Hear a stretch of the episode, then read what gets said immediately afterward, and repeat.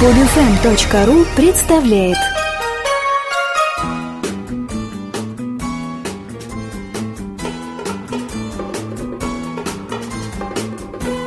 Проект «Фантаскоп» представляет рассказ Виктора Мальчевского «Шляпа».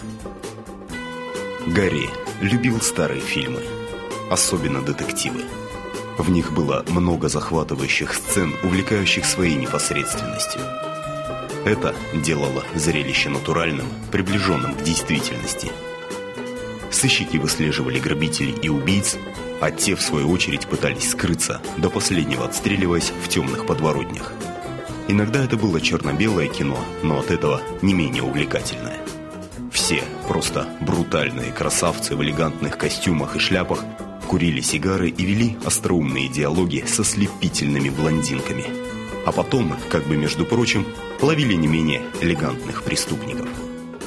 Эффектно стреляли, еще более выразительно били последних в массивные квадратные челюсти. Гарри Морган тоже был следователем. Может быть, не такой киношной внешности, но и не урод. Женщинам он нравился, а они нравились ему. Он мог себе это позволить, так как был холост. Если вечер не был занят прекрасной дамой, он с удовольствием посвящал его просмотру очередного детектива. Новые видеопроигрыватели, способные разворачивать изображение прямо в воздухе посреди квартиры, делали его полностью объемным, создавали эффект абсолютного присутствия. И Гарри вместе с любимыми героями снова и снова переживал перестрелки, погони, блеск и смрад старых городов. «Подними свои клешни! Живо!» Гаркнул детектив классической внешности, размахивая перед преступником сверкающими наручниками. Шляпа на нем была так элегантна, что, пожалуй, именно она являла собой всю притягательную полноту образа героя. Она сидела низко, почти на переносице, отчего взгляд детектива был острым и непримиримым. Эта сцена особенно понравилась Моргану. Он щелкнул пальцами, и картинка замерла в воздухе. Затем потянулся к стальному стакану с виски и сделал крупный глоток. Вот это по-нашему! Клишини!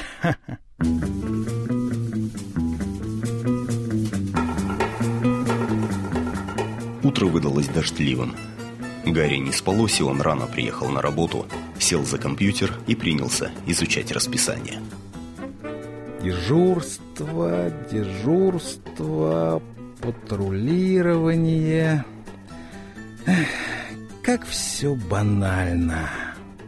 Он откинулся на спинку кресла, как вдруг что-то упало ему на лицо. Морган встрепенулся, инстинктивно сбрасывая предмет. Ну вот, нехорошо подарками разбрасываться. Гарри обернулся. За ним стоял его напарник, Курт Хейлик. Он довольно улыбался во все свое щекастое лицо. Это тебе, напарник. Курт поднял с пола и протянул Гарри шляпу. Тот не поверил своим глазам. Это была шляпа с экрана, то есть точь-в-точь точь такая же, какую носили герои старых детективных лент. Морган неторопливо поднялся, аккуратно повертел шляпу и с нежностью провел по ней пальцами. Материал приятно гладил кожу, а мягкий серый цвет придавал элегантности. Ты где ее взял? Да так, был на одной костюмированной вечеринке. Не волнуйся, она мне почти ничего не стоила. Спасибо, напарник. Поверить не могу. Гарри осторожно водрузил шляпу на голову и метнулся к зеркалу. Отражение вдохновляло. Ты напоминаешь мне мою Мэри. Она тоже вертится у зеркала с таким же выражением лица. Да ладно тебе. А если честно, Курт, я тебе так благодарен. Довольный, что угодил, полицейский направился к выходу. Ну, плащ или что там носят твои любимчики, ты купишь, надеюсь, сам. Гарри снял шляпу и картинно поклонился вслед другу. Когда тот скрылся за дверью, Морган вернулся на свое место и скомандовал компьютеру приступить к глобальному поиску. Надо тоже что-нибудь подобрать для старика Курта. Чем бы его порадовать? Компьютер, фильтровать предметы. Какой фильтр? Электроника. Зачитай список новинок. Телефоны фирмы Zero. Телефон-сканер способен засечь любое органическое тело на любом расстоянии и любой местности. Телефон-доктор регулирует артериальное давление, измеряет пульс, температуру тела, уровень сахара в крови, холестерина и другие биологические параметры. Телефон-нос анализирует газы окружающей среды, способен распознать более тысячи ядов и токсичных соединений. Интересно, а просто телефоны в природе остались? Для ответа потребуется 6 секунд. Приступить к обработке данных. Да нет же, дубина, это был риторический вопрос. Продолжай. Телефон-телохранитель.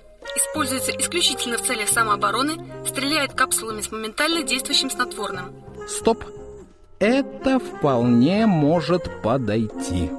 Он схватил ручку и размашисто записал название модели. Затем поднял глаза к дисплею. Компьютер, продолжить поиск. Что там дальше по списку? Телефон любовницы. Используется... Это сразу нет. У Хелика для этих целей, слава богу, есть Мэри. И вообще, хватит уже про телефоны толдычить. Что там еще есть? Отфильтрованные позиции. Телефоны, фототехника, бытовая техника, видео-аудиоаппаратура. Давай бытовую. Курт все-таки семейный человек. В хозяйстве все пригодится. Печь-гриль со встроенным телевизором. Используется... Дальше. Раскладная микроволновая микропечь. Удобна для походов и... Дальше. Тостер. Ну что ты молчишь? Я не могу сидеть здесь с тобой целый день. Тостер-телефон. Тьфу ты, черт, в этом мире уже не осталось простых вещей. Ладно, оставь аппаратуру. Давай... О, к списку одежды. Одежда-трансформер фирмы Продолжить компьютеру не удалось.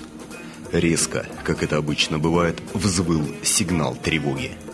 Картинка на мониторе сменилась надписью с указанием места и времени сбора с обратным отсчетом. Гарри вскочил из-за стола и, как есть, в шляпе побежал к выходу, на ходу пихая разрядник в кобуру. На улице по-прежнему было пасмурно. У патрульного бота его уже ждал Хейлик. Увидев бегущего по ступенькам напарника, он удивленно округлил и без того большие глаза и, указав на головной убор, удивленно спросил. Ты что, так и будешь в ней на работу ходить? Ах ты черт, забыл снять. Ладно, надо спешить. Морган занял место пилота, запустил двигатели, скороговоркой диктуя автопилоту параметры полета. Кого задерживаем?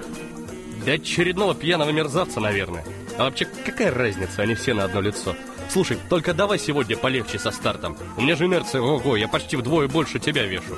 В ответ Гарри лишь улыбнулся. Бот, как обычно, резко набирал скорость под громкие проклятия напарника. Треть пути уже была пройдена, как вдруг внезапно на терминале оперативной связи возникло смуглое лицо Маргарет, старшего диспетчера смены. Второй. Это центральная диспетчерская. Примите задание. Марго, это Хейлик. Прекрасно выглядишь, красавица. Оставь, Курт. Что случилось, милая? Кижевец объявился. Да ладно. Этого палача только что засекли в баре на 37-й. Кибертон, кажется. Давайте срочно туда, надо успеть, мальчики. Уже летим. Надо же. Мы его, почитай, два года ищем, а он у нас под носом разгуливает. Бот приземлился в маскировочном режиме на заднем дворе бара. Перед тем, как покинуть кабину, Морган вызвал диспетчерскую. Маргарет, что там с прикрытием? Через пять минут будет, ждите. Ну что, ждем или... Не знаю, как ты, друг, а я не собираюсь делиться славой с разными там патрульными новобранцами. Ты прав, дружище. Прикрой меня. Окей. Миновав мусорные баки, от которых несло гнильем, вдоль стены не прокрались к черному входу. Курт приоткрыл дверь, и Морган бесшумно скользнул в узкий проход. Напарник последовал за ним. Здесь было абсолютно темно. Полицейским даже пришлось надеть очки ночного видения. Хотя разглядывать было особо нечего. Все было уставлено пластиковыми ящиками с овощами, картонными коробками, валялись ведра и прочий уборочный инвентарь. Морган посмотрел на Хейлика и вертикально приложил к губам указательный палец. Тот кивнул в ответ. Издали приглушенно звучала музыка. Она помогала сориентироваться. Преодолев десяток шагов, Гарри тихонько потянул дверную ручку. Перед ним возник затылок официанта, видимо, занятого обслуживанием клиентов, которых, к слову сказать, было немного. Из-за ушей бармена Хорошо было видно троих. Один сидел слева от стойки, двое справа. Морган снял очки и присмотрелся. Крижевица среди них не было. Ну что там? Его здесь нет. Черт. Опоздали. Тогда чего ты ждешь? Входи уже. Гарри открыл дверь и сделал шаг. Бармен обернулся и с недоумением уставился на полицейских. Спокойно, приятель. Полиция. В этот момент над ухом у Моргана грянул выстрел. В голове загудел колокол, а левую щеку обожгло раскаленным вихрем. Он схватился за голову и упал на колени. Вместе с ним попадали Курт и бармен. Гарри не слышал, что кричал ему напарник, но отчетливо видел перед собой перекошенное от боли лицо и фонтан крови, хлещущий откуда-то сбоку. Полицейский старался зажать рану правой рукой, левая повисла плетью. Секунду за секундой Морган приходил в себя, оставаясь сидеть на корточках за стойкой бара. Хейлик схватил его окровавленной рукой.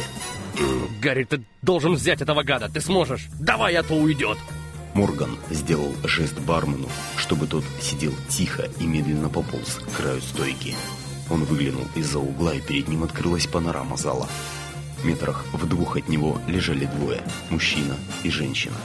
Они старались не шевелиться, только таращили на него испуганные глаза. Дальше, в метрах шести, у окна лежал еще один посетитель. По его поведению Гарри сразу понял, что бандит еще здесь. Морган покачал головой. Как он, опытный полицейский, не заметил крижавица на приставном стуле слева от бармена. Теперь тот, скорее всего, притаился за стойкой с другой стороны. Он глубоко вздохнул и быстро перекатился за лежащий на боку стол. Не успев закончить маневр, навскидку выстрелил.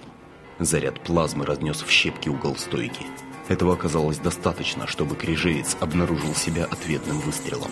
Он промазал. Но это был лишь отвлекающий маневр. Преступник отстреливался, не давая Моргану поднять головы. Затем он двумя широкими шагами пересек зал и с разбегу прыгнул в окно, высаживая раму. Несмотря на шквальный огонь, Гарри контролировал ситуацию и сразу же бросился к парадному входу на перерез бандиту. На улицу они вылетели одновременно, один из подворотни, другой из дверей бара. Их разделяло метров 15, не больше. Оба уставились друг на друга сквозь прицелы разрядников. Благо в это пасмурное утро здесь, на окраине города, прохожих было немного. Подними свои клешни, крижавец! Живо! Не на того напал. Коп. Оружию потребовалась доля секунды, но Моргану этого было вполне достаточно для прыжка в сторону. Грянул выстрел. Там, где только что стоял полицейский, взметнулось каменное крошево. Мелкие осколки секли небритое лицо Гарри, катившегося по дороге. Сквозь клубы пыли он с удивлением обнаружил крижавица на прежнем месте – не в силах противостоять своей кровавой сущности, бандит, заметив, что разрядник полицейского отлетел в сторону, не стал нападать, а решил просто добить безоружного. Он двинулся по направлению к Моргану, пританцовывая на ходу. Гарри был беззащитен. Голова гудела, по пыльному лицу стекал кровавый пот.